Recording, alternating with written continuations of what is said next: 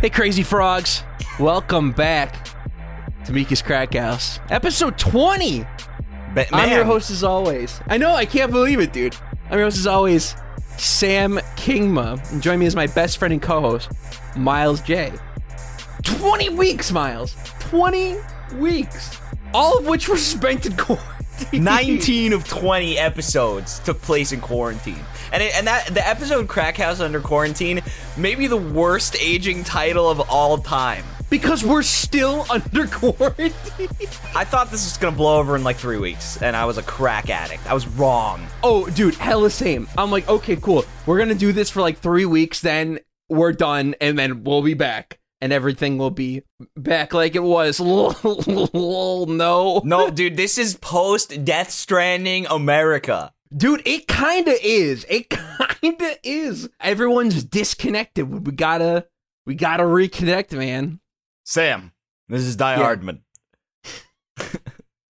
the Americans haven't had any pizza in a while. I need you to deliver these pizzas to the nearest college dorm. if you don't get them those pizzas, then this party is over. Oh God, we're not even fucking two, two minutes in. Is- can you name a, a character more fucking funny than Die Hard, man? I actually I can't. Maybe, maybe Kaz. Honestly, maybe Kaz. I mean, Kaz is like, I, I get Kojima does this thing where he just writes these characters so fucking straight, and the people who play them are so into it and so straight the It's entire great. time. It's It's fantastic. awesome. Because because I think I, that's the thing. It's sort of like a Neil Breen performance. Not to compare the two of them, since obviously Kojima's actually good at what he does. Even if you don't like his stories, like the craft of game design is just there. Versus Yeah. like Neil Breen, where there's just nothing. But like there there's a certain level of like people who act in a Neil Breen movie clearly want to play it as straight as they possibly can. They don't want to Mm-hmm. challenge his vision. They don't want to give like a purposely shitty performance. They're like, Yeah. this is my job. This is what I'm doing. And I, I think they're I don't know if there's a level of admiration or a level of professionality. I I don't know which it could be. There's like a little bit of both. I, Yeah. I think. Well, they're certainly professionals. I mean, you know, they're giving they're giving their best, but it's it's it's one of these like great. It's just, it's the perfect combination of people who know exactly what the role is and people who are also just good actors. Yeah, I got I got to give a lot of respect. Who plays Die Hard Man? Tommy Earl Jenkins. Okay, would I know? I think I recognize that name. He's I've probably because I've referenced it, but he's like a theater actor. Oh, really? Okay. Yeah, he's a theater guy. Yeah. Well, he he. I like his performances. Die Hard Man. That he he actually has maybe the best acting moment in the game towards the end of the game. And also, by the way, for everyone still wondering from last week, I'm still playing MGS Five. Had to take a couple couple days off. We had a power outage. A bunch of other uh, stuff came up, but I, I'm I'm slowly getting back into it, dude. Every time I pass by, Uh, because obviously I do delivery, so I pass by a bunch of stuff all the time. You pass by shipping containers. Oh my god, all Yeah. the time, and all I'm thinking is, I'm like, damn, I need to extract that shit to mother base. That game has ruined shipping containers for everyone. No one can look there- at a shipping and there's container. this place there's this place by my by my house that has so many shipping containers big boss would fucking come himself dude and, you, and you're like, how many shipping bro, containers I were need those common metals. yeah dude no fuel resources I, i'm good on everything but fuel resources They actually they patched out like a fantastic fuel resources grinding spot, and I'm like, you guys are oh, clowns. Like, criminal criminal shit dude I, dude, I always find that that interesting because like pat- patches, I think are like m- do more good than bad because it fixes games and you can radically change shit that comes out poorly. But also at the same time, there's like very specific, you know, groups of people who get uh, uh get fucked by patches. One of my good buddies, uh, Billy at Flaming Centrist on Twitch.tv, give him a shout. Speedruns uh the uh, Rehydrated. And basically, all the console players got fucked because the they created a patch, and now the load times are 25 seconds as opposed to 15. So basically, killed world record until they get that shit ironed out. But even so, there's still like other skips that they just can't do anymore. And I'm like, well, that sucks. speaking of speed runs, yes, I played a very speed runnable game recently. Oh, uh, fuck two yeah. years late, uh, and it's called Celeste. I'm like so happy you played this game. By the way, Th- that it's like about time. it's it's well, that game came out in 2018, right? Yeah, January 2018. I can finally say a game came out from the year 2018 that I actually fucking liked. because 2018 was a pretty dismal year for me. I didn't play World, Monster Hunter World, to be fair. Yeah, I'd say 2018 was probably Monster Hunter World would probably be my game of the year, but I didn't even really get into that until like middle of 2019. That that's the big thing for me is it's like I I didn't like anything I played that year. That was like the God of War year. Yeah, the the the big boys were God of War, Spider Man, and um, Red Dead. Yeah, and I I wasn't big onto either of those, but I finally played Celeste. Uh, and that game rules. Let me tell you about it. Well, I will say something interesting because everyone told me it was super emotional and like super like whatever. Um, and I was surprised because there's a lack of pretension to the game that I was not expecting. Because when you hear like these things are emotional, like un- I I'm sorry, but like there are some moments in Undertale that are like beyond cringe, where they're Yeah. trying so hard and it's like you need to fucking slow your roll. I forget I forget like the line like it's times like this where kids like you should be burning in hell is like dude who told you this was was a cool line? who fucking told you that this line was gonna be it? Cuz they're a crackhead. They're fucked in the brain. and not and not our kind of crack. No, not our kind of cracked at. But but it's it's one of these things where like there is a real I I because Theo's like a hipster asshole, but Yeah. he's such a good dude. And and and there's an interesting quality where you just like know that character is is based on a real person. Yeah, There there is like a an uh, an intellect and a and a a perspective that basic people have. And and I I have to give props to the basics. Um because like Theo is definitely like proof of this, but like there are just people who like because they're not struggling emotionally, they have the answers. They just like know. And if you like ask them enough, they can kind of give you the answers about like, yo, here's what being happy is. Here's what it's about. yeah, And and I like that Theo is like just this like neurotypical like hipster asshole and Madeline's clearly a mess. And and he's just like, "Yo, no no shade. You're like I people struggle. I feel you. I'm a hipster asshole, but like I feel." Uh, and I'm like, "This guy's great." Theo shout outs to Theo. Good guy. yeah. It's such a nice like what I like about the because I, I think you hit the nail on the head for me. Like why Celeste resonated with me so uh emotionally so much is because it like it just plays it kind of straight. It doesn't fucking preach. It you know it doesn't you know go it doesn't go overboard and it's pretty like underplayed. It's a part. It's a pretty big part of the story. But like at the end of the day, it's Oh, like don't, you can kind yeah, of don't like spoil any of the chapter eight or nine stuff. I haven't gotten that far, but Oh yeah, I, I mean here's the deal. I think I pl- I played ch- chapter eight. It's pretty fun. I never went back and played uh, chapter nine. I think you have to do some unlocking stuff to get that. Um, so I never got a chance to play like the the the because chapter nine not in the base game. It was added later. oh, okay, okay. Uh, post post game epilogue kind of thing. But yeah, like as far as like the main chapters, like one through seven campaign, pretty. I mean, like pretty pretty pretty reasonable. Like simple story, just told very effectively. yeah, which which, is which is what I like. respect. That's what I like. Like Yeah. I'm I'm so done with like stories trying so hard, like fucking gunning for the Oscar for best screenplay. I'm like done. Yeah. I want a story like the fact that Madeline is like barely able to articulate anything she's feeling is like great. And especially too because uh, like my big one of my big pet peeves with indie games that I've seen recently is like when I play an independent game and it's like so fucking self-obsessed with its own narrative. Yeah. And it's like you have to earn my in, you know? I'm not just going to give it to you. You kind of have to earn it. And like what I like about this game is that it, it's very it's just an e it's just it very eases you into the narrative and it does earn your way in. And when it earns your way in, it doesn't do anything to try to kick you out, yeah. which I appreciate. That that's I think that's another big thing is is like there there's so little like judgment in the game. It's it's kind of nice because because like I'm so used to indie games being like you're a disaster. You're the worst person who has ever lived. You need to kill yourself right now because the world would be better off without you. And then the revelation is like but you can change. It's okay. And I'm like, fuck off. Like, th- you're talking to yourself, dude. Like, Yeah. I, I, I, I don't mean I, I, I like to get up on my ego. We all know I'm too smart for Anna Twitter. We know. But like I genuinely I live my life doing one thing as best I can, which is being available for people where I can be and where I'm capable. And and it is it it, it takes it takes a lot of uh takes a lot of really confused or mixed emotions to be like, I literally cannot do this right now. This is confusing me, or like whatever. But like most people, I'm I'm able to like keep my distance, listen, be there, and people are like weirdly like they people overvalue me, which is another thing I want to talk about because people seem to think I'm really good at Smash, and I'm not. But they are, they have convinced themselves that I have some insight or some knowledge that they don't, and I just I play like an ape. But but it's it's one of these things where I like self-obsessed narratives. Like I just can't relate to like needing art to tell myself a lesson I already know. You know what I mean? Yeah.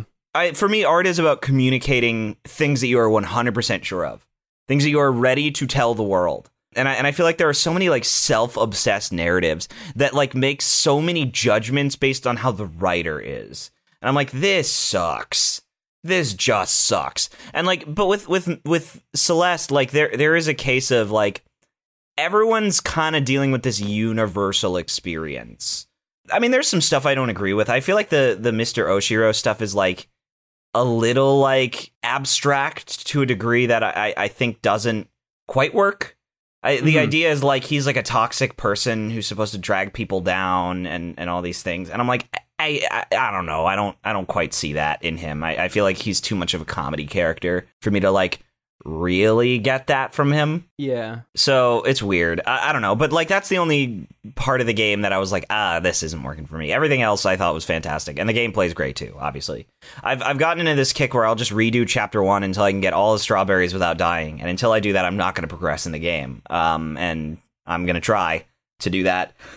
Like right after this podcast, going going right to it because I've already done the other thing I had planned for today. I had only two plans today. The first one was to to play some Celeste, which I have not done, and watch some anime with a friend of mine, which I have done, and to celebrate the birthday of my waifu, Satania. It is her birthday today, August fifteenth. Oh, now you guys know when we're recording the show. Well, yeah, because it's as important. It's the date of my waifu's birthday. Let's make it clear that we did not do this for Moogie's birthday on July 2nd of this year. I think that was like, I, well, you streamed. I know. oh, I did. I did actually stream. So I celebrated. Yeah, Uh, but we didn't record a we didn't record a pod. We'll do we'll, I'll make sure to do that. We'll, we'll yeah, do that we have year. to do a Moogie episode, but like it, it hits so different to celebrate a fake birthday. It hits so different because you have to make plans for someone who has no say in in the matter. So I, I ordered some melon pon, but unfortunately it did not. The, the bakery was closed, so I got to do it tomorrow. so sorry, but I wrote I wrote like a long thing and I posted it to to like the Satania like Reddit. And what they say, they, they get a lot of upvotes. Everyone liked it. Yeah, everyone liked All it. right, that's uh yeah no shout out shout out to Satania, a, a favorite of mine as well. Such a great fun character. Again, we talked about it a couple weeks ago, last week actually. Yeah, Like there's a reason. There is a reason that she's still around in like the anime community public consciousness when Gabriel Dropout has been a completely forgotten fucking show. yeah. Like oh, there's there's a fandom, but there's a fandom for everything. Oh yeah, of course. Eh, But like the way Satania has totally eclipsed the original piece of media, incredible. Fucking and you only see justice. you only see that you only see that like a couple like maybe like once or twice a year. Maybe. Yeah, you, like you have Zero Two, who's like absolutely like you don't even have to like Darling in the Franxx to like Zero Two. Like, But even like, but e- but even zero two, like, uh, but even actually, I should say, even Darling in the Franxx, the people know that one. I still see memes uh, involving like Ichigo. and, That's like, true, Zero. yeah. and like I, I still see memes involving that that cast and whole, that whole fucking show's a goddamn meme. yeah. But well, who who else has like completely eclipsed the the original work? Because you you you're right, you rarely see it, but it happens. yeah, because like the only other example I can think of immediately is Magical Senpai, but like she is the show, so like it doesn't count. It doesn't quite count. Yeah, and and magical magical senpai is literally like watch for the senpai, stay for the senpai. Yeah, exactly. Like that. It's like she's the whole appeal of the show. Same thing with like U- Uzaki-chan in like two Yeah, years, right? Yeah. In like two, three years, if people keep bringing up Uzaki-chan, which I'm sure, I hope I'm not. fucking Can we? Can we? I need to talk about the Uzaki discourse today. D- Damn! Oh my god, we're. Why, this has been going. This has been like a f- five week fucking arc on this fucking podcast. Is the whole Uzaki-chan shit? Yeah. every fucking week. Well, it's because there's something new. It's something new every week. Uh, but this time it's Uzaki-chan is backdoor pedophilia because she's small with big What? tits. All right, That's the argument this week. I was bitching about this to to a, a couple couple of friends er, earlier today, actually, before we recorded this show, because apparently, fucking apparently, like Cardi B put out a fucking song called "Wet Ass Pussy," Oh, the Ben and Shapiro everyone's thing. salty, Yeah. and everyone's so, but and like it's like and apparently there's controversy. I listened to this song once. I'm like, I'm like, can, can everyone stop complaining? Can everyone just stop? what controversy could there be over this song? What that it's dirty? I'm sorry. Listen to Eddie. fu- Listen to like our listen to fucking anime thighs at the end of the show is a way more. I, I would argue is way more dirty than anything in fucking WAP. this happened to me in high school. Uh, we were talking about one of my my teacher's favorite artists or um poets, Lord Byron, and uh and everyone was like, "Ooh, he like he mentions like I want to feel your breath like uh, next to mine," and people were like, "That's creepy" because it's 2011, you know, and and. Yeah. Uh, and she was like, I think that the thing is that our idea of romance has turned into sex. And so my teacher, who was like 40 years old and had this nasally voice, read out the lyrics to Holidae In to my entire class. And I want to read the lyrics to Holidae In out loud, okay? All right. Bomb ass pussy. Bomb oh, you got that bomb? No, you got it. Bomb oh, you got some bomb ass pussy. Bomb, I know you got that bomb. Nothing chillin' at the Holiday Inn. Who you wit? Me and my peeps, won't you bring four of your friends? What we gon' do? Feel on each other and sip on some hen. One thing led to another, let the party begin. Peeps call me up, said it's a hotel party. Just bring the liquor. There's already eight shotties. I'm on my way. Let me stop by the store, get a 12 pack of Corona plus an ounce of Dro, you know? I'm on Highway 27, need a natural graze road. I'm already blowed. Hit third. I'm I'm a be blowed some mo. Pull up some pull up. Stop parked. Rims still spinning. Valet looking in the game and must be winning. To room 40 490. I'm heading on my way up. These three girls on the elevator like, "What's up?" I told them, "Follow me." They know I had it crackin' B. One said, "Ain't that the boy on BET?"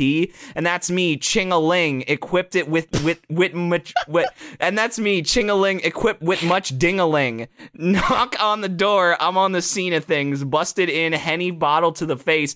Fuck it then, feel like my head a toxic waste. There's some pretty girl in here, I heard him whispering, talking about that's the dude that sing right there, he glistening. I ain't come to talk, I ain't came to sit. What I came for was to find out who I'm gonna hit. Aw shit. What? I, my my point. The point. Stop complaining about dirty shit. I'm like so over, dude. I'm just so. It's like I'm not. It's not even like. It's not even cancel culture. It's not even toxic Twitter. I'm over people complaining because when you do it on social media, it's never funny or interesting or valuable to literally anyone. At least we make content out of complaining Yeah. at least there's there's something here. There's value along with our myriad of complaints we have on a fucking week to week basis. Fuck, I'm complaining about people complaining. Who does not love the kids WB Snow Jam? Exactly. We bring the people what they want. Everybody wants the kids WB Snow Jam, which People want a little Serena. People, people. I just need to say up front, okay. My problem is that everyone's dogging on Uzaki-chan when fucking Lou Bega already said he wants was a trying little to Serena. Serena 15 fucking years ago. Yeah, people don't get canceled for shit that happened 15 years ago anymore. They get canceled Well, for you- shit right yeah, now. And you can. You still can. Here's what I've here's what I've realized where I, I the wool was throw like I, the wool was t- removed off of my fucking eyes and I and my third eye unleashed and I saw fucking the door of truth from fucking Full Metal Alchemist appear in front of me. Because what happened was I I open up my Twitter news feed and just because I hate myself, I'll go to the trending tab because hey, game shit might be like I, I gotta keep up on my game and anime news. There's never gonna be game and anime news. When are you gonna learn this? hey, it was today. Kiss Anime got shut down. Fifty thousand people tweeting Oh, about that's it. a shame. It, dude, horrible, horrible. Go Go Anime. That's the next one. Yeah, and like also like Twist.moe, shout out to them. Uh, Yeah. Good qual, good quality, no ads. I can pull it up on my phone. That's all I want. But yeah, rip rip to them. Hope they're able to come back in some form or another. But I pull up like a week ago and I see like fucking Ellen DeGeneres is like in hot water for being a toxic person behind the scenes. To which I was like I was flabber fucking gasted by this because I've known about this for years. Hasn't everybody? Like, I remember being in college reading a Reddit thread about, hey, wh- who are some, before, like, you know, before cancel culture, quote unquote, became kind of what we see it as today. People saying, hey, who's someone who has an outward persona, but like behind the scenes or backstage, they're like shitheads? Multiple people, like a ton of people being like, Ellen, Ellen, Ellen, Ellen, Ellen. Very like toxic, shitty person behind, uh, behind closed doors. This has been well known and well documented. And it's only just now that it's a problem. And then you have other people who do horrible shit and then just totally get away with it and it's like fine now. There's no consistency. There's no consistency in any of this. So I'm like, okay, cool. This just doesn't matter. This is just a colossal waste of time now. And this is not accomplished. And I don't think it's uh, accomplished anything good. It's, I think it's only, it's, I think it's only hurt that it's helped anyone or anything because there's no there's no rhyme or reason or consistency to it. It really just depends on well, are you liked enough? Yeah, that's it. And that that's really all that's it. That's really all that's it. Fuck that shit. Nothing matters. yeah, no, and I, and I, and I'll I'll say I'll say this much as well. Like all all the Uzaki-chan nonsense is like weird because I don't get anything out of Uzaki's design. You know me. I don't I think tits are the lamest thing in the universe. I think they're insanely overrated and I don't care. And that bitch has nothing but tits. There's nothing else. There's nothing else to that character. I mean, I I like Uzaki-chan. I mean, but think- that's I the thing. I cute. love the character. I think she's adorable, and I, and I like that that there's a sort of like there there's a there there's a a, level of like she's like a brat, but also she's very much an adult. Like she's like great at cooking, great with children and animals. Do, doesn't like it's it's we and she's like well read and like smart. It's weird.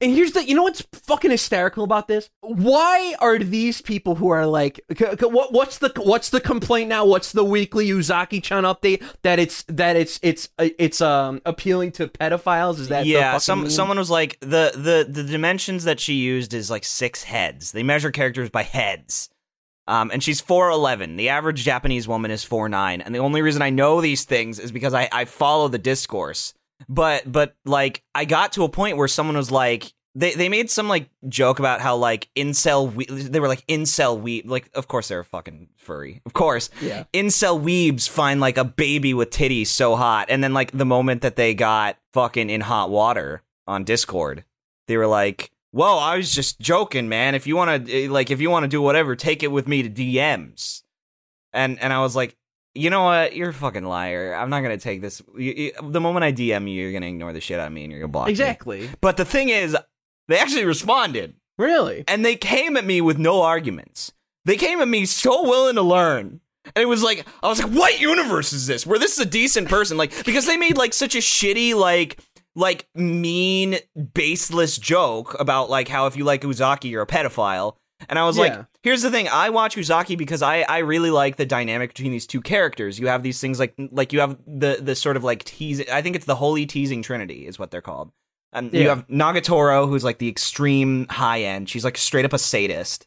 Um, Uzaki's on like the very lower end, where she's she. It's like a you know seesaw dynamic, as I mentioned last Yeah. time.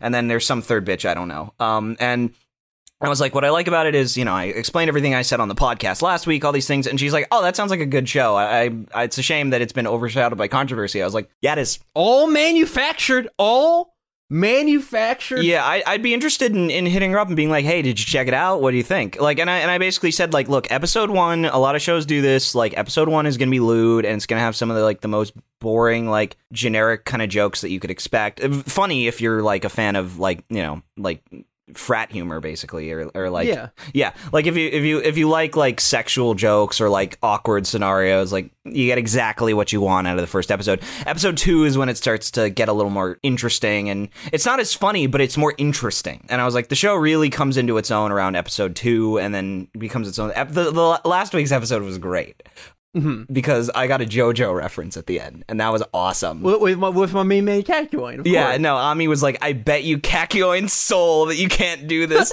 and I was like, amazing. And the and the thing is, you you know it's not like a Funimation like shit gag because she actually says Kakyoin and it's like great. Did you see the the the um Kaguya Kaguya-sama Love is War dub where or the sub where where they translated like Chika and uh, Shirogane are like far apart? Uh yeah, it's Shirogane's the male, right? Yeah, yeah, yeah. Yeah, I always because the problem is Shinomiya and Shirogane. uh, Like you can't. Y here's the thing: the fucking screenwriting 101. It's bad form. We've already been. This has already been talked about on the show. Screenwriting 101, bad form. But anyway, so so like he's like far apart from her, and I guess the line is like, "Why are you so far away?" Like you know, and he's he's walking super far ahead, and and Funimation was like, "And now is the time to get funny," and so they wrote, "What's with the social distancing?" Oh god, I want to fucking kill myself. I'm in a I'm in a constant state, dude. I'm in a constant state where it's like it's fucking time.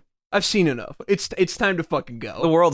Sucks. World's It's time garbage, to exile dude. myself. It's time to exile myself to the fourth dimension. Cats zap on yourself with a noose and a, and a noose and carbon monoxide. Like how, how how many forms can we get? how how many different? Uh, how would you want to kill yourself, Sam? Fast, Fast. Fast, I want to kill myself the way Sonic kills himself. Fast. fast. Yeah, I mean most people Running into spikes. running out of rings. Yeah. Running out of rings in the vacuum of space and de-transforming from my super form. But yeah, no, that's that's the discourse. I I'm like I'm just I'm tired, man. I just find that th- like those people, it's like, all right, you could complain about Uzaki-chan and make a terrible argument when like Belle Delphine's like right over there. Like th- you could make a re- uh, you could make this point about her, and it has a little bit more value, and there's a and it's a little bit more. You're able to argue that. And the other problem is like pedophiles are like around on Twitter. They're a fucking fandom. They're, you can be part of the pedophile fandom. Again, every, hey, everyone's got a fandom. Everyone's got a fandom. But like you can be a pedophile fan. You don't even have to be a pedophile, but you can be a part of the pedophile fandom. Yeah, just play Smash Brothers. Yeah, exactly. No, that's the funny thing is some some Smash player was getting on Uzaki-chan's case, and I'm like, you have no right. You have no right. Yeah, maybe it's a maybe it's a bad look. Maybe maybe look inward to the to the to the community you're a part of. Yeah. and, focus on that before making fucking you know. Don't throw you know back calling the kettle black. Don't throw fucking stones and glass. he who lives in a smash house should not throw any stones. Should not throw should not throw any bats. all I'm saying, all I'm saying is the moral of the story: play a real fucking fighting game. Play fucking Tekken or some shit. Don't play fucking Smash. Here's why I like Smash because you you can have a fucking monkey brain and still get decent results. Like I'm not good, but I'm like people people overvalue my skill. They're like Miles, you have to teach me how to play. I'm like, what do you think I know that you can't learn? I I have a friend who like I realize the thing about Smash players is like they they they see all these impressive things and they're like I can do that because it's low like execution. It's like no, it's not.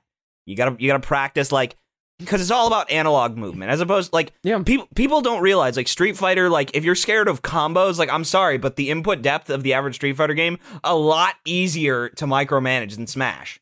Oh, extremely, especially uh, like especially five, and then for the on the Smash and especially melee. I mean, me- melee is probably like one of the most precision heavy video games there is out there at a high competitive level.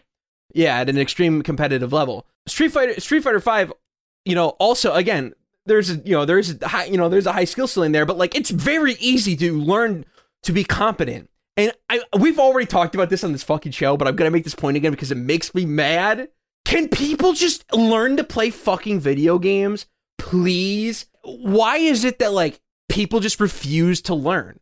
They don't want to learn any game. This actually brings me back to Celeste though because I was talking about this the other day where I was like imagine someone being like Celeste needs an easy mode because It does. It has an easy mode. It's called the system mode. When I found out about that, I was like, I'm actually disappointed in them, and I, I shouldn't be. But I was thinking, like, this is literally like a challenge. The the thing about like Dark Souls is that that's like a challenge for people. I mean, as we all know, Dark Souls cured my depression. Um, Yeah. But like, but but you know, like that that's sort of a very implicit message of like, look, you can get through anything. Like, just gotta learn, just gotta push through it. Like that's a very implicit game. Like the fucking theme of Celeste is like, why do you have to climb this mountain? Because I have to prove to myself I can do something. Very clearly, the message of the game is you gotta you gotta push through it. There's a mountain to climb, you gotta push through it. And and that's the thing. Like if you are a person who's like, I can't do hard things, I can't complete my own promises. Like completing Celeste is the challenge you need. Because not only do you climb the mountain and you get the satisfying narrative, but if you are like Madeline, then you actually followed through on something.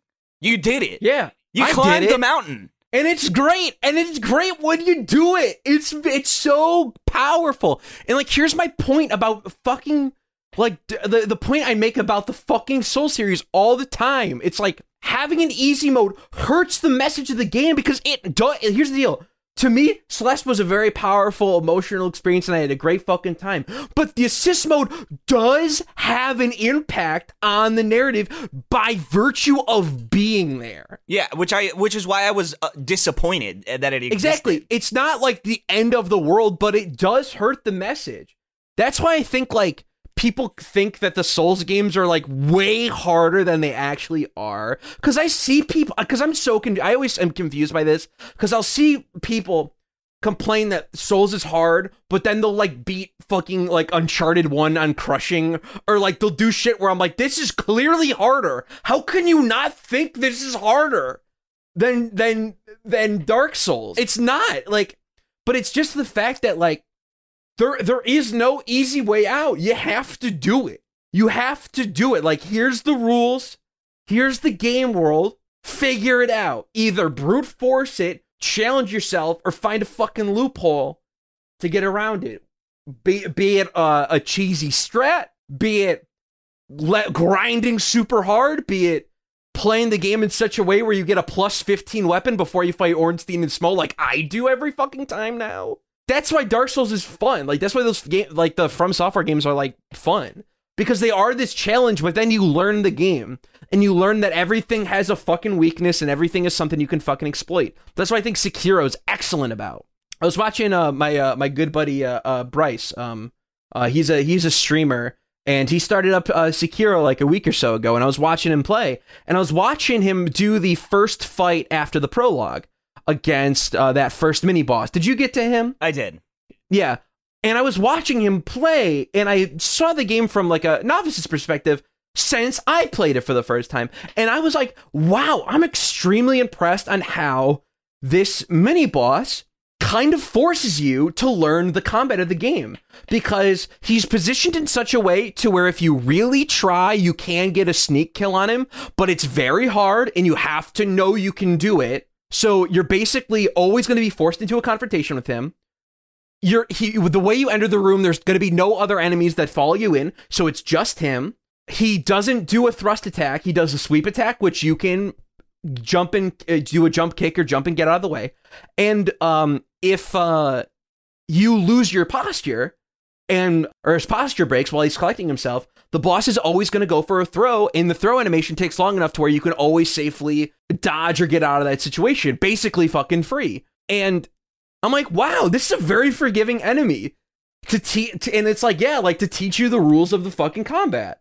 And what? And it's not only until you fucking pass him, then then okay, that's the first check, and then there's 20 other fucking checks all the way up until the end of the fucking game to see if you truly understood how to play the play the game, and I think it's great. I will say I think that the Japanese love checks. Uh, and not just the monetary kind because of the microtransactions, baby. Hey. Shout out to Pachinko, but um, but like they they love like.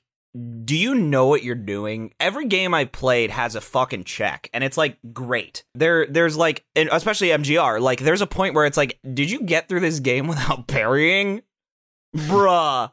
Let me introduce you to the memes. Let me show Yeah. you Monsoon. And I brute forced Monsoon without parrying too. And it was I, I was like, that's one of the worst bosses I've ever fought in my life. And then I learned how to parry, and I was like, oh, this is a fantastic boss. Yeah, yeah, because I I remember like before I uh, finally got around to playing through MGR, I think in college is when I beat it.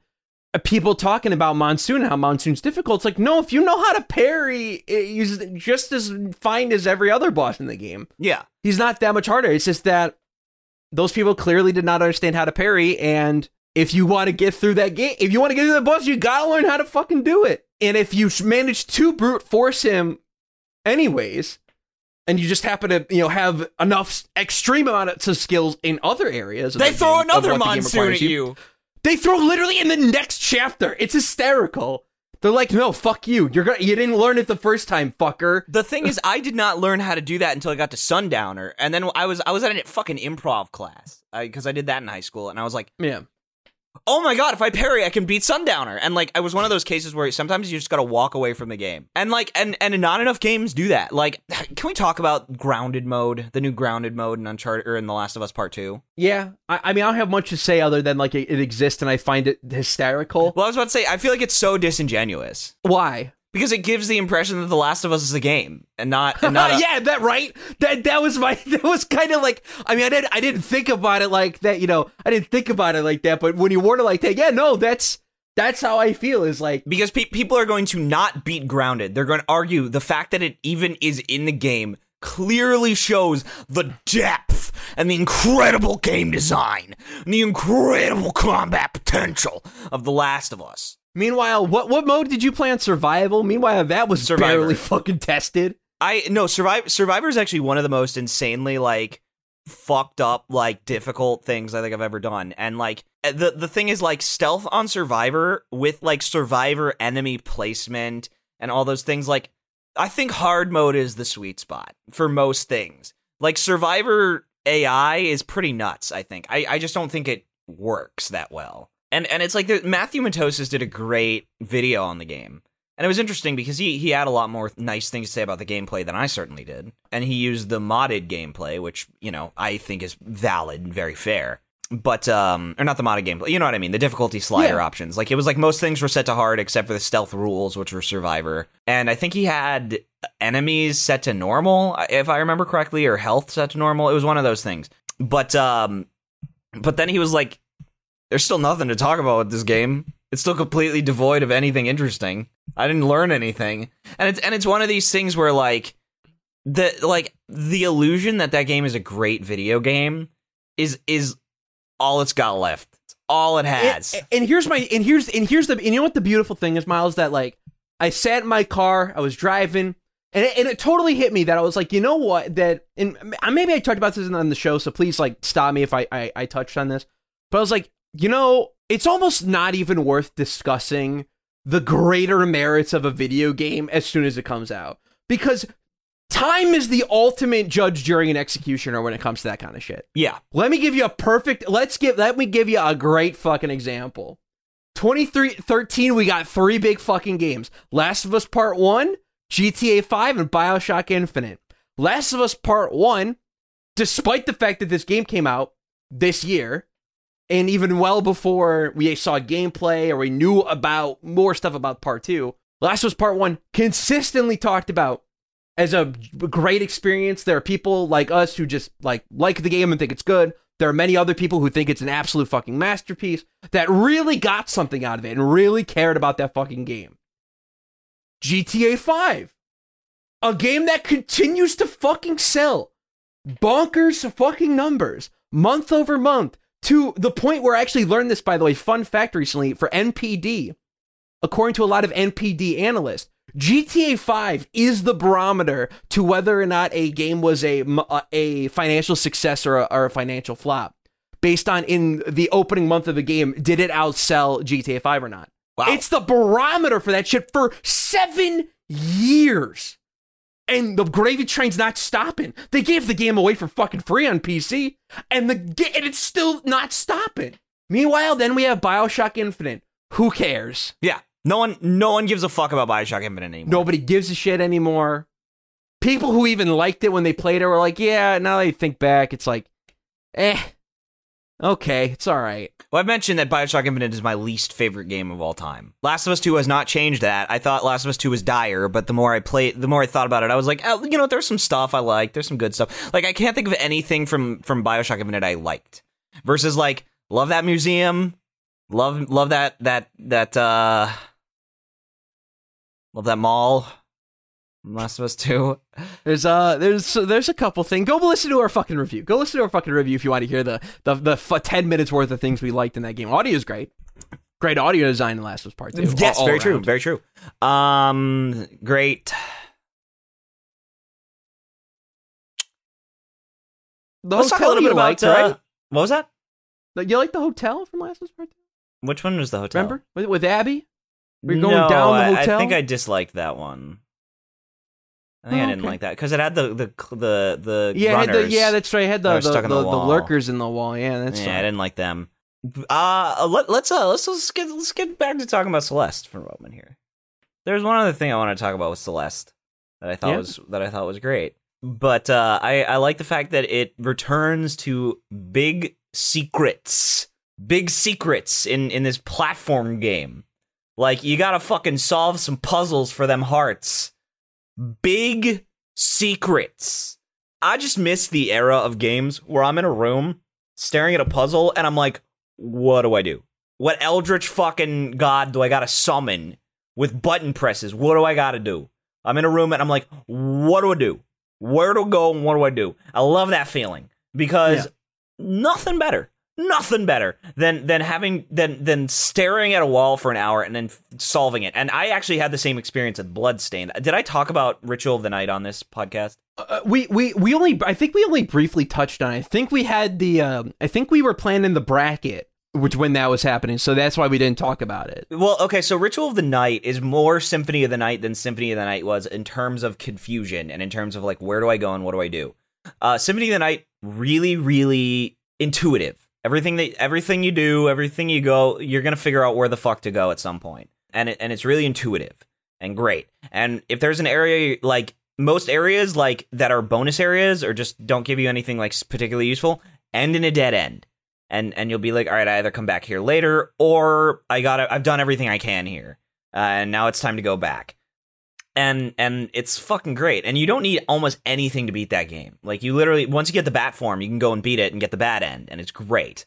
But like there were two puzzles in this game where I was genuinely like, what do you want from me? What are you asking of me right now? And when I figured them out, I was like, oh, yo! Like I was like hype. I was like, that's great. It's such a yeah, yeah no like the the the, the feelings of like pure c- catharsis that like games bring is like so is so good and so beautiful because I remember a, like uh, because I, I had a similar moment the other uh, a couple days ago uh, because I've been playing a great game called Fall Guys which everyone's been playing and everyone's been talking about Yeah, everyone's into that. Miles, I think you would like this game a lot because it invokes it, it invoked the feeling of of when I played Splatoon with you like a couple months ago. Okay. Just like a pure a pure fun fun wholesome good time. I got my first I got my W in like less than 90 minutes uh cuz I'm a fucking god gamer and these hoes don't got shit on me in fucking Fall Guys. But like getting that win was like, oh my god, I accomplished something great. Like I achieved something that few people I know have. And I'm better than like I'm better than them. I did it, you know? I did it. And that feeling of accomplishment so good because you can't bolt like the beauty of Fall Guys is even if you're partied up, there's only one winner. It's not like you can hop in a fucking Fortnite match or whatever with my, with my sweaty ass brother and his friends and and get a du- and like cheese a fucking W that way, right? You know, or or or it's not like oh I, I beat you know Last of Us two on grounded, but it's not that great. You know, it's it's not that meaningful because you could just play that game on fucking very easy with all these hysterical accessibility shit and make that game a fucking fake joke of a video game. And it's like there's no there, there's like prestige. There's an element of like prestige when you say, "Hey, our game's this fucking difficult. Fuck you. Figure it out. Fuck you." Yeah. And I like that about games. I feel like it's just slowly but surely I'm losing it to the sands of fucking time. Because people are babies. Like I I'm I'm so over it. People bitching all the time about games being too hard. Well, it's, it's funny because like uh, you you asked me recently, Miles, is there a downside to controller remapping? And I was like, no. I can't fucking conceive of a single downside to controller remapping because you don't have to do it. They're, the developers have thought through very carefully the best, most optimal control scheme for the average person. And if that ain't for you, then there's usually a control scheme A, B, and C. And if that ain't for you, you can go into your console settings, your PC settings, or whatever, completely remap your controller, and bam, now you can play with one hand if you want. Yeah, th- that was like because because I, I I'm trying to remember like what specifically spawned. I think that, it was like, the thought- fact that that you were you were asking like whenever people bring up these like accessibility debates, they never bring up controller remapping. They never bring Yeah. up interfacing. Yeah, that that's my thing is like, and I and and obviously this isn't every situation, but I feel like a lot of the time like a conversation I, I like I, w- my point to you initially was like my I have a I have major fucking problems when the discourse surrounding accessibility in games, which is a, a really important discussion that I think continuously needs to be had from not only like now but yesterday and tomorrow and over the years. It's imp- I think it's important and it's valuable to the medium to keep it prospering and, and successful. But at the same time, difficulty should never be a part of that con- should never be a part of that discussion and never be a part of that conversation because we're losing the ball on what what accessibility is because accessibility is not everyone can fucking play it. It, it- not everyone can beat it. It's that hey, like if you're if you know if you're deaf, having good readable fucking text and readable fucking subtitles. And hey, if you're and hey, if you're you know kind of color colorblind, that there are options available to you to help you with that. Or there are you know there are RGB custom settings for like bordering and shit. You know for like uh, UI bordering, right? Yeah. that shit's really important. And same thing with controller, like with, with full with full button remapping. That's why I asked you that question. I'm like, Miles, is there like a reason why full button remapping would ever be like a problem? It's like we cannot have full button remapping because it would break our game or it would do this this if or that, that, was the case, I, that's just down to bad programming. Like literally. yeah, or like, and, and not not break it as in like the whole like the game crashes, but like like you'd be able to do bust ass shit, right? I, I cannot imagine a world in which complete button remapping would absolutely break or bust a game because most like unless you can because most things are like no you can't map one action to the same fucking button you can't like it, you know like you can't you Yeah. can't map dash and jump to the same fucking button so you're Exactly. whenever you dash you also jump all like no you can't do that you got to pick two separate buttons. There's like no game that's going to do that uh, most likely unless the game works that way or you can you Yeah. can make it work that way. And it's like there's just no downside i can think of. And i, I Yeah, feel like yeah. if i was like okay let's say tomorrow right? Tomorrow i come back home I come back home from a day of of of you know filming my at my friend's apartment doing the stream that i do with him. And i come home and my apartment's on fire and all of my men are getting shot there's helicopters everywhere i find out that my cripple best friend has sold me out for his own safety and then the girl who i took back in my car had another secret bomb in her vagina The And- whole time. and the whole time. And I wake up nine years later, and I'm missing an arm. All right, and I'm and I'm and I and I got a horn. Right. Let's just hypothetically say that. Maybe I all up. the shrapnel from your fucking Honda Civic. yeah, the, my the, the shrapnel in. from my Ford Focus.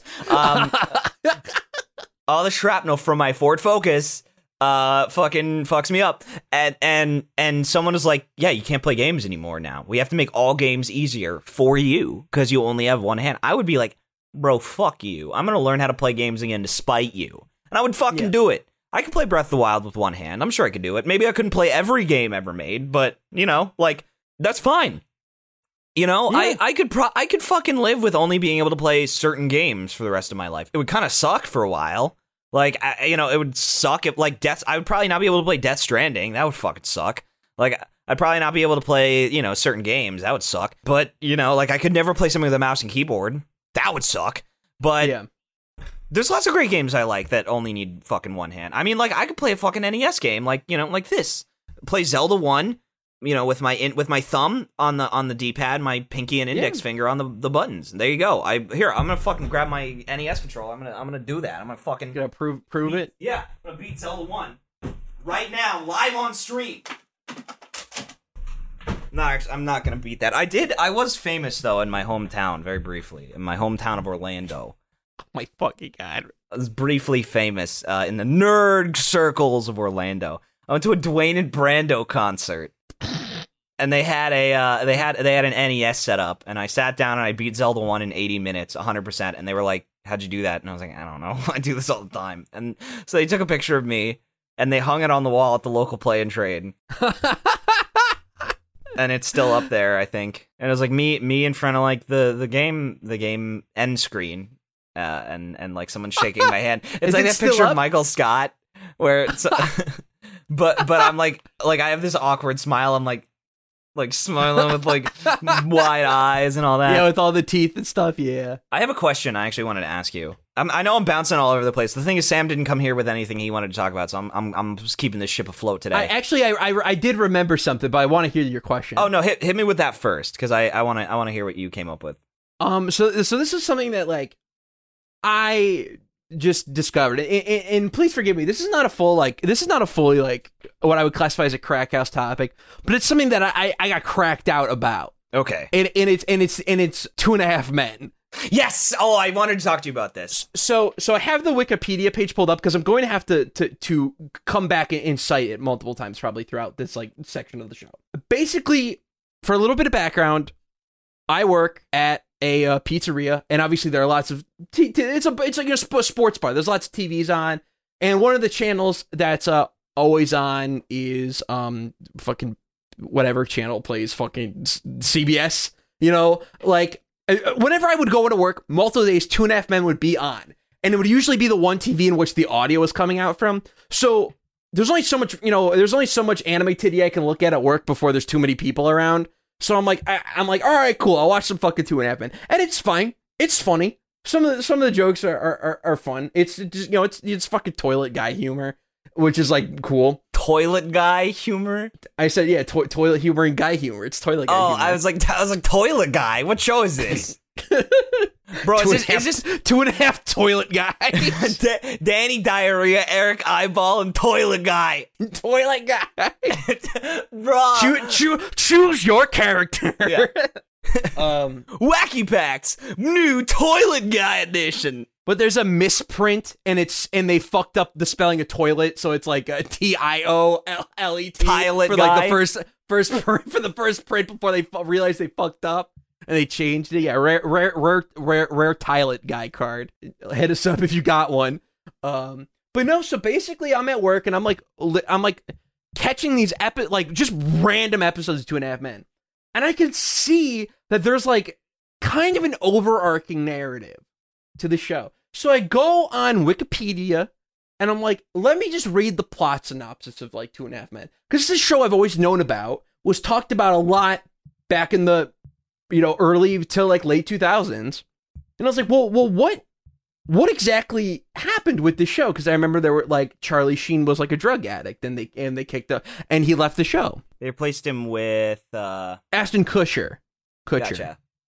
Now, why I thought this was like funny and interesting was it was like the story of a team that just should have quit like fucking years ago and like we should have stopped this Yeah, because as I was reading through the the plot of this show along with the notes of what was happening in real in our real reality with the real actors and producers of the show it blew my fucking mind. So basically for those who haven't fucking watched two and a half men uh which if you're listening to crackhouse you probably fucking haven't. Basically the bit is that it's a fucking uh it's some it's a you know upper like middle class chiropractor divorces his wife or they him and his wife get get a divorce uh he gets his son who's like you know like nine eight nine Yeah. ten years old you know, you know, sh- shit, fat fucking kid.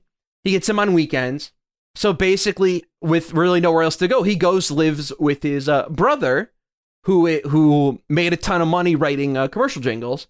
Uh, who is who is Ch- Charlie Sheen, and they have misadventures about being guys because Charlie About Sheen plays kind of like a playboy and being toilet guys. Like, and, and you know, Char- Charlie Sheen is like a womanizer kind of kind of character and won't settle down, hedonistic lifestyle kind of guy, Yeah. which I respect and I appreciate.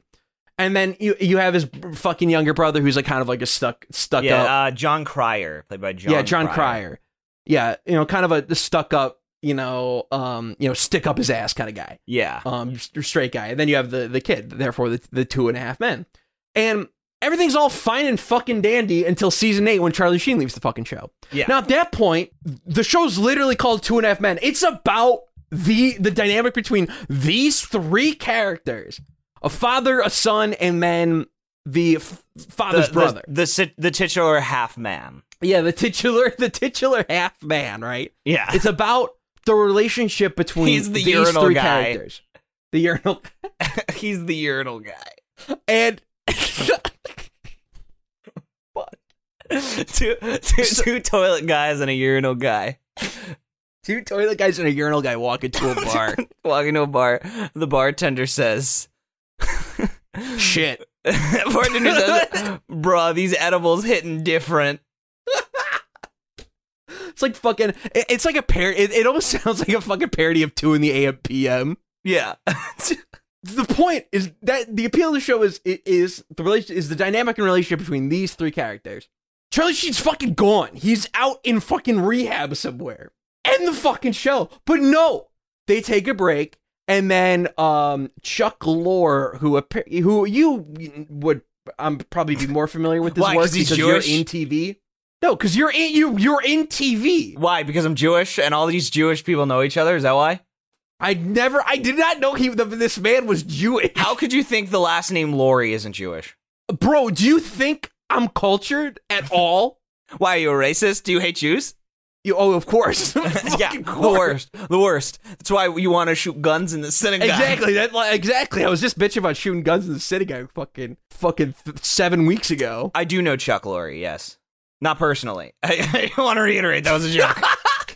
It's like, yeah, I do. Close, close, fam- close family. yeah, me and Chuck. Me and me and yeah, Charlie. me, and- me and Ch- me and hey, yeah, me and Charlie comes to every Hanukkah. comes to every Hanukkah party. no one visits during Hanukkah. No one. No, it's when you spend time with your family. Yom Kippur is when people will come. Oh, okay. Or Rosh Very cool. Hashanah. You have the Seder, Passover Seders. Anyway, fucking, we're so off the fucking ball right now, dude. Anyways, the point fucking being is that Charlie Sheen's gone, and honestly, the best character on the fucking show has been exiled to the fucking fourth dimension. They cast, he, Literally he sent him off on Paris. himself. Never been fuck, never to be fucking seen again. Then they're like.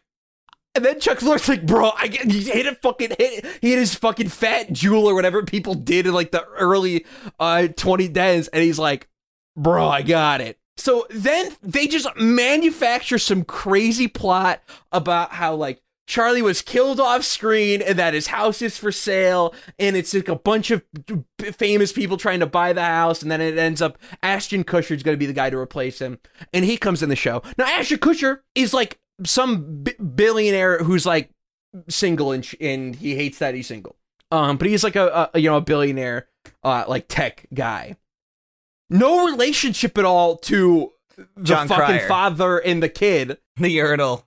the ur- the urinal and and the and the other toilet guy. No relationship there, but fuck it. Like it's called Two and a Half Men, so we need two and a half men. But so like he stays on the show, and then he gets a bunch of fucking subplots, none of which are, are remotely any interesting. Then the fucking like kid then the kid becomes an adult because the show to ran over the course of 13 seasons over the course of like over a decade. He ends up going off to school in our reality in real world. The actor went away to go to fucking college. He's written off the fucking show and they replace him with like the the the, the fake fucking Josuke. Charlie had a daughter the whole time. Like meme. Wait, so there's not a man anymore. Yeah, so now it's two men and a half woman. two two men and a half squat toilet. Yeah. And a, and And a, a fucking squat and a fucking squat. yeah, two two toilets and a squat toilet. Two urinals and no, no, the urinal's the the kid. Um, no, no, but the, but the squat toilet two, is like two- two- like the toilet- Japanese like girl girls bathroom toilets. You know the ones, No, I've never been in a Japanese female. but they like show up in anime and stuff. Katamari, you can roll one up in Katamari. I didn't get that far in Katamari. I'm trying to think if there would be any reason why you would know what a squat toilet looks like. But they're in anime. Anyway, the point the point being is that, They're- is that they're they like write flat- this bitch in. How do you not know about this? It's like a flat basin, right? And and like they have to, it's like you're in the woods and you're squatting in the woods. Like you, oh, okay. yeah. Okay. You ever been okay, is- camping? Like it's like th- that. Imagine No. there's a toilet What the fuck? Do you, do you think I'd last twelve hours in the fucking wilderness? I can't. I couldn't camp. But like, I'm just. I don't know. I've seen them. I know what they look like. Uh, you know what? It's probably because I've been to Japan and you haven't. I was told about Yeah. them, but still. But I'm like, uh, now I'm now that I recognize it, I'm like, yeah, I should, I've seen those before. Surely they're an anime. Yeah, uh, I, and I'm sure if I seen a photo, I'd be like, yeah, and, and I could picture one in my head. But the fucking Yeah. So she she's the squat toilet. She or maybe she's a bidet. What if she's a bidet? But but but bidet's only for cleaning your ass. A bidet's not a, a toilet. You yeah, can- you- woman's also for cleaning your ass. and canceled. Thanks everyone for coming by. we call that strap-on humor. Don't forget to stay strapped, gentlemen. Anyways, yeah. So anyway, so so so, so two to- toilet guys and a squat toilet girl. Yeah. Which, by the way, the two toilet guys not related anymore. They have no relationship to one another. The other guy just happened to buy the house so they could keep the fucking set. Because again, everything is arbitrary. Because they still gotta play by the rules of of the established canon. And but they're like, we just gotta keep it going. We gotta keep the train rolling. The bitch ends up leaving. The daughter ends up leaving the show after a fucking season, and it just becomes about Jon Cryer's character, who I don't care about. Why do like stop? Just let it go. That was my thing. Is like you know that that awesome like it was like this hysterical smash meme from like a couple years ago that about them bitching about like CRTs or like some bullshit. And it's that close up of Link from the Wind Waker and it just says press Let A to let go. Yeah. That that's that's how I felt about like reading through the show around like season nine. Let go. Drop it. It's over. The appeal is deceased. It's been gone. It's no longer here. Drop it. But it went for 13 fucking seasons. I was about to say, whenever we we veer into normie television, it's it's like it's more degenerate, isn't it? Normie television like really is like the graveyard of reason. Like you you watch an anime and there's like a clarity, like even the weirdest anime, like I'm watching Space Dandy as I mentioned, like even Yeah. Space Dandy, there's like a clarity to that show. There, there's a there's a clarity of vision to these things, and it's like Western TV. It's like, oh fucking, what do we do this week? Like, I mean, even even like the a lot of these Netflix shows, they'll always have like some really weird like design decision that you just fucking know was a, was a, a marketing choice or like a writer's room choice or like a focus test choice. There's always that one thing that stands out, and you know it, and it's like like there. It feels like Western TV a lot of the time like really is like just this like lawless nonsense world where like we we have this canon, we gotta stick to it nothing else matters. We we we just as long as there are two men and a half being and a halfling. but like the, but it just it, it like but it, they try but it, none of it works. Like it- let alone watching it. I was reading the fucking wikipedia article and even i was like none of this is working for me. Like none of this story is working for me at all in fucking the later seasons of two and a half men. Just let it go get over it it's done you had your fun chuck, chuck lorre write another hit show Like the Big Bang Theory. Yeah. yeah Right the Big Bang Theory. Yeah, just just flush it down the toilet. I mean, at least Big Bang, at least Big Bang Theory was at least consistent in terms of the shitty tone. Yeah. Like it's still garbage, but at least it was consistent in how it operated. I watch. I. I drive by occasionally. I drive by a billboard that says "We got the nerds," and it's a picture of of, of the Big Bang Theory for HBO Max. And and I just I love that poster. We got the nerds. the nerds. the nerds, and it's like first of all. Only, only some of them are nerds, but others are geeks. I guess they're all kind of both nerds and geeks. Kumar or whatever his name is. Uh, I think his name is probably Kumar. I don't. the Indian guy. Yeah, the Indian guy. His name is Raj, Raj, Raj. even even more on the notes, even more on the fucking notes. Raj. There, there's that. I do. Uh, that is like there. There's like three Indian names that keep popping up. It's like Kumar, Raj, and Akash. That's it. Yeah, th th th- no more, no Those more. Those are your three Indian names. Uh, that I would say I would describe the three and a half men or the the the the three the three one half man and one half women show as three three men and two halflings it's so to equal to equal uh three men and uh one intersex person uh, but uh, I would call that a bruh moment, and that made me wonder: what is the ultimate bruh moment in a movie? What do you think, in your opinion, is the ultimate bruh moment, in, or in anything, anything you've seen or played? The ultimate In- bruh moment. Anything It can be whatever you want. probably the the cliffhanger stinger at the end of 13 reasons why season 2 would probably be mine What was the cliffhanger Uh, stinger for that one? uh Tyler was gonna go shoot up the fucking school, and Right. and and, and uh, Clay stops it, and they sh- go shoo him off and get, throw him in a car and get him out as the cops are coming to the fucking school to find this fucking school shooter and stop him. That would I would say that's a bruh moment because they could have ended the show and they forcefully kept it going for two more seasons because money fucking talks. That is a big bruh moment. I don't know if you've ever seen the movie The Mist. The end of The Mist is the Oh, the end of the mist is hysterical. That's the ultimate bruh moment. So for those who don't know, the ending of the mist is um main character Coon escapes the mall with his family and is being chased by the mist. Basically, it looks like they're gonna get fucked by the mist, and shit's not fucking good. So the guy, he's got his whole family of fucking four in the car plus him, and he's got four bullets in his revolver. Goes boom, boom, boom, boom, so they don't have to face the terror of the mist. He, he only to step out of his car and realize it's the fucking army SWAT team and everything's okay.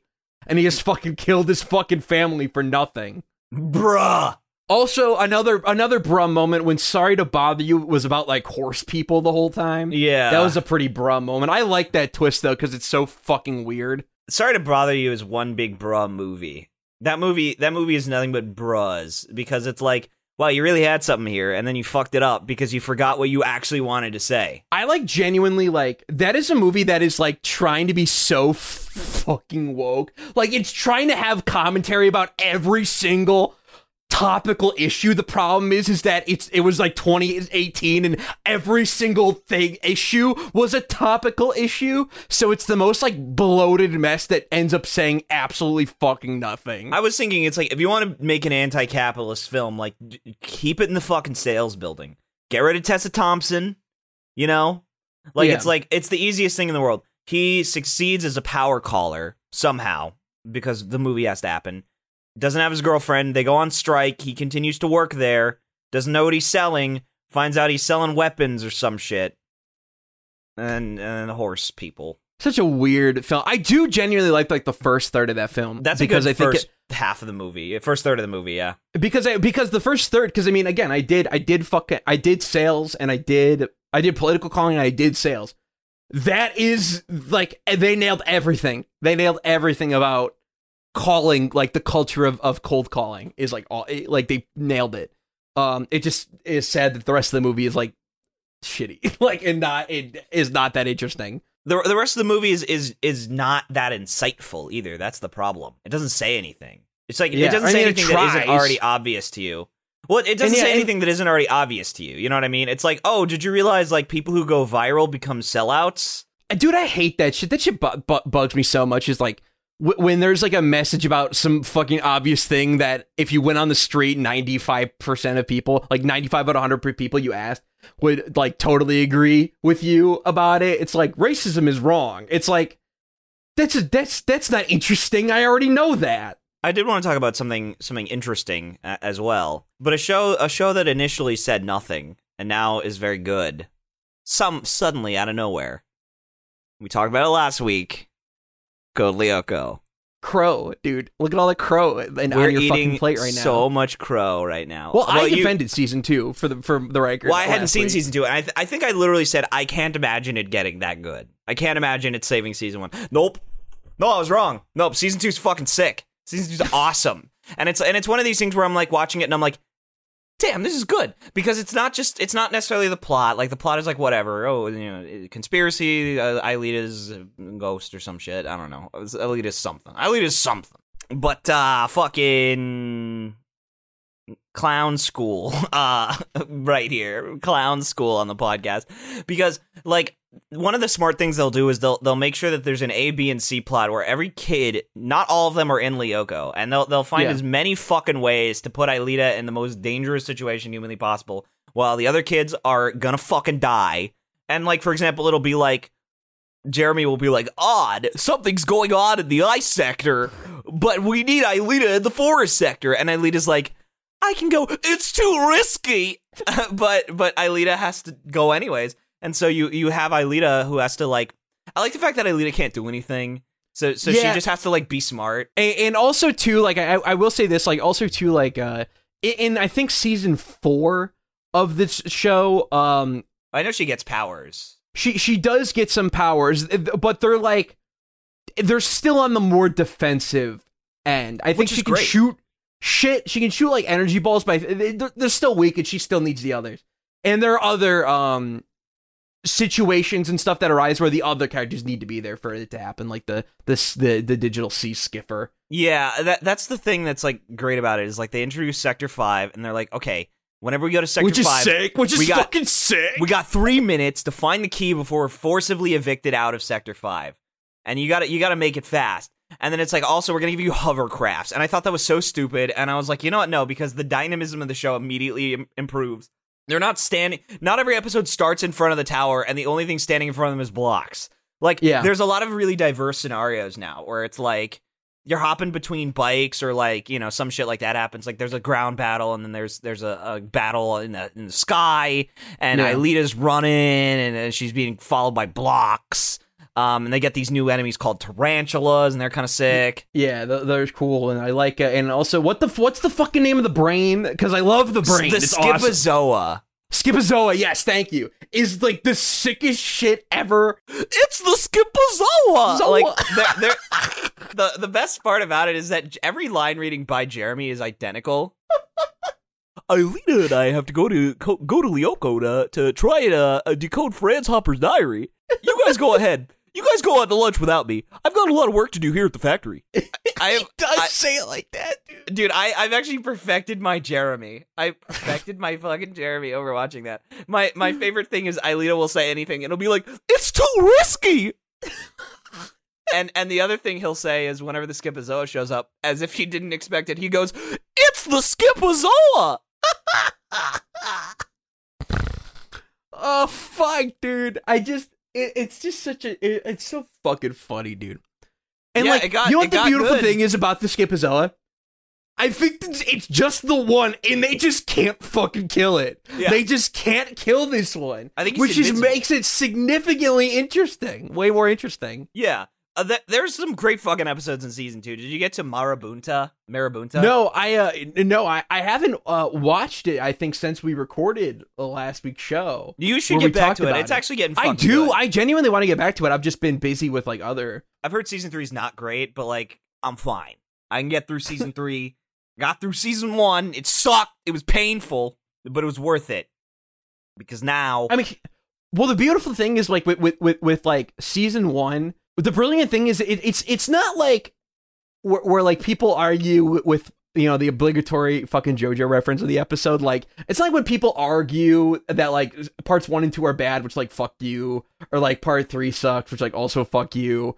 But like you got to do it because it's lore relevant, so you just have to suffer. The brilliant thing with Code Lyoko is you really don't have to do that. Like just watch. You can watch the prequel. Watch the the prequel uh hour special they put out. Then watch the episode where uh Jeremy gets trapped in the digital world. Watch the the the other the uh, Ghost Channel, the episode, the Ghost where- Channel yeah, episode, and watch the episode the two parter where they uh free Aelita. That's all the good. That's all the best shit from season one. but you you are and you going to miss don't out miss on anything. you are going to miss out on the amount of time that Jeremy says the exact same line with the exact same delivery. Sorry, I've got to work on Aelita's materialization. That's all that fucking kid does, dude. No, every all, the kid does is simp day in and day out. It's great. Everybody simps. everyone simps, I, and I just want to say Ulrich's a f- um because he can't fucking like literally like Yumi is like Ulrich, my loins are on fire for you. I would like to take the entirety of your skinny French dick and shove it as far down my throat as I possibly fucking can. Ulrich, I am I am literally in heat for you. I will hump your leg like a bitch, Ulrich. And Ulrich's like, I don't know if Yumi likes me. Why does he sound like fucking David Hayter? I, oh, a because I. I can't do a good Ulrich. I don't know why Yumi likes me. He's like, I don't really know if Yumi likes me much. Is that better? No, Okay. but okay. Yeah, and and and Yu- Yumi like the thing is like Yumi will like William will pull Yumi aside, and instead of Ulrich being like he's been rejected ninety times, he has told me to my face that Yumi doesn't like him. He's like, I saw you hanging out with William, and she's like, yeah, because William fucking fo- Because we're friends. no, it's because William literally pulls my arm into other locations to make me speak to him. and and Ulrich is always like, "What what am I to you then?" And and Yumi's like, "You're nothing to me." And I'm just like, "Didn't you do this last week?" Like their It's- it's the relationship same. is so fucking tedious and painful and like comical. It is like Kaguya-sama level of like how stupid can you be? it's Kaguya-sama with like out the fun of it. Like, so it's just it's just tedious and fucking painful. it's uh instead of love is war, it's like love love is the the the love is the fucking strategy planning meeting that goes on for 9 hours. Yeah, and also nothing gets done. Yeah. Lo- love it love is the Vietnam war. There you go. nothing was accomplished. Nothing was accomplished. lost. Everyone comes home, everyone lost. Um and everyone's mad. At this point, I'm just like-. I'm just like, Ulrich, get with Sissi, dude. She'll treat you like a queen, or she'll treat you Yeah. like a king. Like you can literally, you can literally spit in her mouth and make her pay for it, and she'll she'll love you. Si- Sissi is is the ultimate simp uh, in that show. I think. Well, besides Herb and Nicholas, Yeah, I think that I think that I think they're. I would put them higher on the on the. Her- Herb is is more of a of a fucking simp than Nicholas, though. Nicholas seems like he doesn't actually care that much. yeah, strange, strange fucking show, strange fucking show. But watch season two, I guess. Season two's good. Um, We I- we can- we can- we can give it a loose crack house recommendation. I think. Yeah, if you don't like it, I don't care. Stop. Yeah, you don't gotta watch it. Literally one of the least important shows in human history. You don't have to keep watching. Can I just say I fucking hate when a show is like you have to watch it, like because it's a fucking touchstone. I'm like, no, it's not. In a fucking month, you're not gonna care about it. Do you remember Tiger King? We talk, we shit on Tiger King all the time. Yeah, we should. Yeah, that was No one one of our remembers Tiger King. bits. Yeah, of course. Yeah. It's not a. It's because it's not relevant. Because it's not that important. I remember Tiger King because everyone told me how fucking important it was. And then everyone saw it and no one cared. I think people liked Tiger King because no one else had seen Tiger King. You can go, dude, you gotta watch Tiger King. It's crazy. Then you have one conversation about it. And you feel good about it. And then it's over. Because people, like, they want to be able to talk about something. And then when it's over, it's fucking over. Like, only so much art is going to be like, bruh. I have thoroughly exhausted my enjoyment of this because it's just not that good. Like only so much art doesn't have that diminishing return. And Yeah, like, ninety most- percent of art is going to be yeah, like most that. shit is fine. Like most shit is just like okay or fine and acceptable. Like very few things will stand the test of time. That's why, again, as I said earlier, it's almost not even worth discussing whether or not it will, because time will tell us, regardless of whether or not of the discussions we have. That's the that's the thing. That's the kind of the beauty of it is that I do want to ask. Uh, do you remember the anime of 2016? The winner anime of 2016. the win the like the, The, winner the one that won, like I think the Crunchyroll poll. Do you remember which one it was? Uh, JoJo's Bizarre Adventure aired in 2016. It's an important question. Important important thing to note. JoJo's Okay. Bizarre Adventure Part So, Four. Di- yeah, Di- 2016. Di- oh, Diamond is Breakable definitely did not win. Yeah. It was uh, probably Rakugo, right? Rakugo Erased. Shinju. is erased. Lo and behold, yeah. Look how many look how many memes I see about that. Look how many times I see that show get brought up. Yeah, Everyone erased. said it was. And here's the deal: I watched the show. I thought it was all right. I thought it was fine. Didn't didn't I think Mob Psycho 100 also got snubbed for best animation to Yuri on Ice? Exactly right. Exactly. Like it's so. It's so it's so dumb. People are are fucking stupid. including us for the record. Oh no, we're, no fucking morons. different. We're actual tr- we're like bro, I I I fucking I ordered a food I wasn't gonna sure I was I wasn't sure I would like for a fucking pillow I own. Like you know what I'm saying? I'm I'm a fucking crack addict. I'm a clown.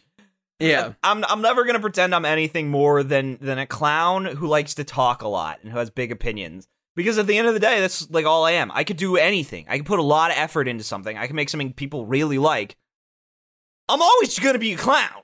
Yeah, that's I mean that's I mean that's my thing. It's like I just feel like sometimes like I look at people and it's like c- can you stop being so serious like all the time? Weight, heavy bones, bloody eyes, sweaty clothes, new routine that I've learned to understand and know. Don't be so serious. Oh, that one, yeah. Don't be so serious. Yeah, listen to Low Roar. Don't don't do that. Don't I hope be the fuck so that's them. serious. Uh, yeah, it is. It's from Death Dude, that song. So that song played like so. Basically, what happened was in Death Stranding that plays when you're going to the port city. It'll pop on. No, that's uh that's Patience. The one you're thinking of is the uh Don't Be So Serious plays at the opening of the game. Ah, yeah. Well, guard this fucking patience played, and basically what happened was I was riding my fucking bike, which I love to death, and I took a jump too high. Uh, that thing fucking exploded and it broke, and I was like, Oh. "No, my Wait. bike!" That's no, that the one that plays is uh by Silent Poets. I don't remember the name of that. The one I Patience plays when you get off of the boat to Port Knot City and get and enter Lake Knot City. Oh, okay. That's a Sick of losing. I need to go back to that. I need to go back to the game. I haven't played it in like weeks. yeah, it's because MGS five is just more fun. And once once you get on the train, you can't get off. Yeah, it's very very true. Twenty six percent, by the way. That's the update. I'm at twenty six percent. Uh, it's gonna take so long. You gotta you gotta finish Death Stranding first. I think I because because that game actually like that game is is a constant ramp up. Like it You just just gotta keep. You just gotta five star all the all the all the places, right? No. For, I mean, you like hundred percent. Uh, yeah. Well, I mean, there's other things too, like for the platinum trophy, but you don't have to worry about any of that. Like, that's not a hundred percent worthy game because it actually doesn't count your percentage. Oh, okay. So you like don't have to worry about it really. Yeah, just like w- like it's like I mean, I personally would like to see all the all the locations at five You- you stars. should- so like I'm gonna make that happen. The thing that I recommend is you should get everyone connected to the chiral network at least.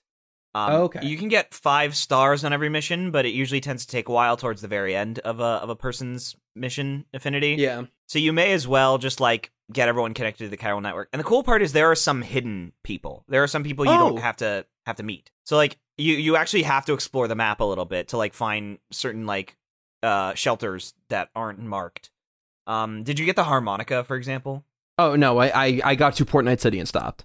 Yeah, the harmonica's in chapter 2. Oh, okay. So you missed it, but um I'll get it when I get it. yeah. So but it's it's great. It's a fucking sick game. Um and uh and don't be so I'd recommend serious. it for sure. Yeah, don't yeah, be that, so that- serious. yeah, that's my point. Is like is like I, I just see people all the time again complaining, just complaining, complaining about fucking oh fucking wet ass pussy is uh, is dirty or like oh this guy this guy said something I didn't like or I don't agree with and all this shit. And I don't really even give a fuck. It's like You can you can like criticize a person's statement without complaining.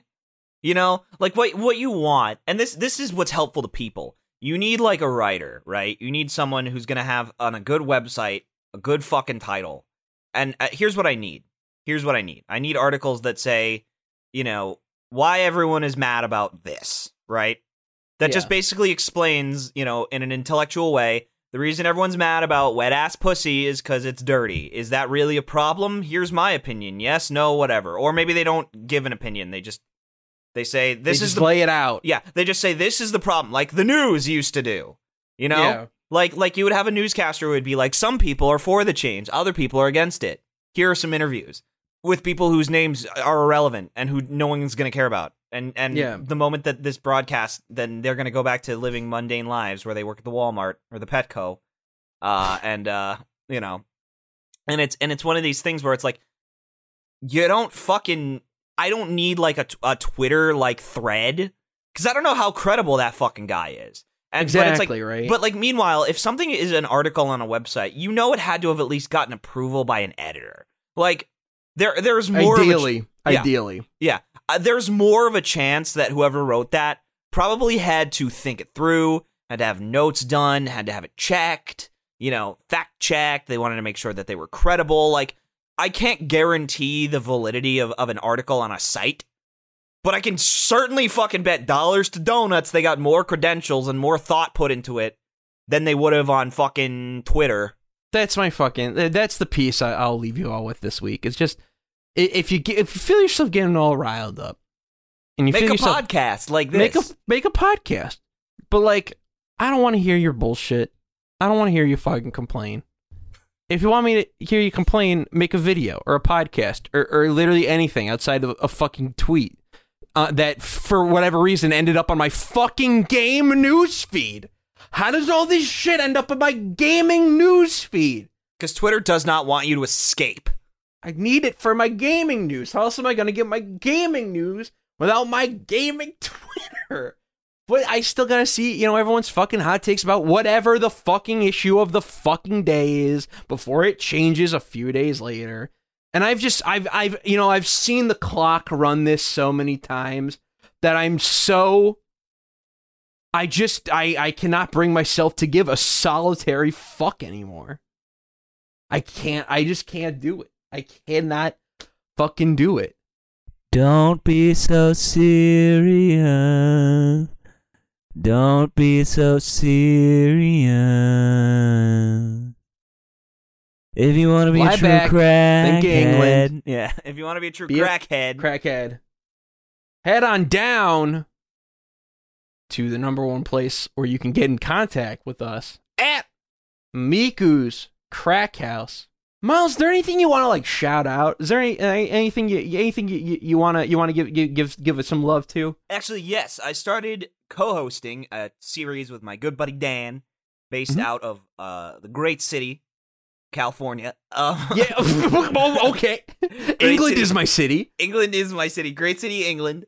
Um, and uh, it's called uh, just the Coffee Breath Show. Uh, Twitch.tv slash Coffee Breath, and we uh, we we get on there every week. It's a variety show, so every week we do something new and silly. Last week we reenacted the entirety of the Roblox Titanic film, and next week we got a, a banger episode. It's gonna be fucking killer.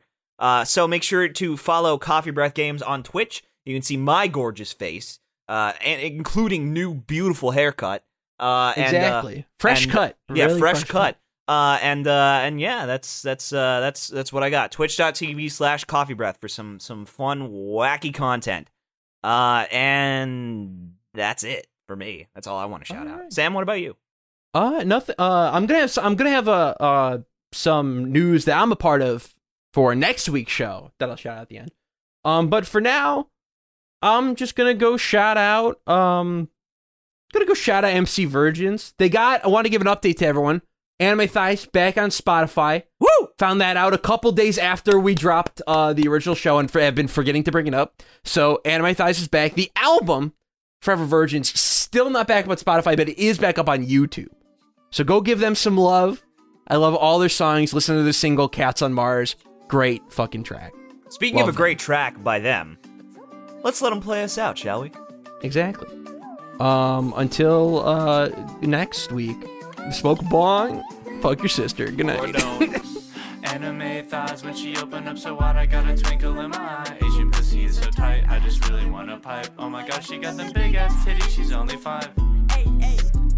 Anime thighs when she open up so wide, I got a twinkle in my eye. Asian pussy is so tight, I just really wanna pipe. Oh my gosh, she got them big ass titties, she's only five. Hey, bitch, I'm about to fuck this cutie, so I whip out my katana and I knock this little bitch out with just one hit, like I'm Saitama. Why you act like you retarded, like little bitch? I don't want drama. I still hit when she says no, don't understand when she don't wanna. A sword fighting with my penis like I'm in a fucking dojo. All these bitches want me like my name was fucking JoJo. Asian penis is too tiny, like it was a no show. Bitch, don't watch your coochie, watch anime with the bros Sailing though. with my motherfucking bitch. I might pull up, give those thighs a little motherfucking kiss. And man, if you talking shit, tell Ryuk you on a list. Yeah, your sister is my groupie, she take this anime dick. Okay, okay, like little bitch, I don't care if that fat ass is too deep. Score a bounty on that pussy, you can call me Spike Lee. Putting out fire, getting ice, bitch, I'm Todoroki. And if you got some shit to say, then you can say it to me.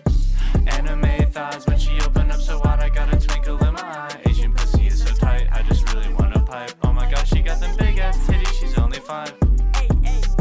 Anime thighs when she open up so wide, I got a twinkle in my eye. Asian pussy is so tight, I just really wanna pipe. Oh my gosh, she got them big ass titties, she's only five.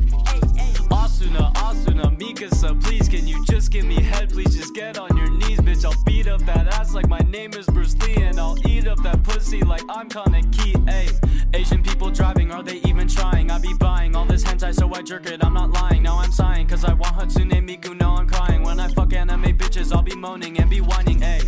Thick thighs look sexy, even when especially she decides to wear her dress. Ooh, nuzzles on my neck, now we laying on the bed. Man, I love my body pillow, especially giving head you know what's next.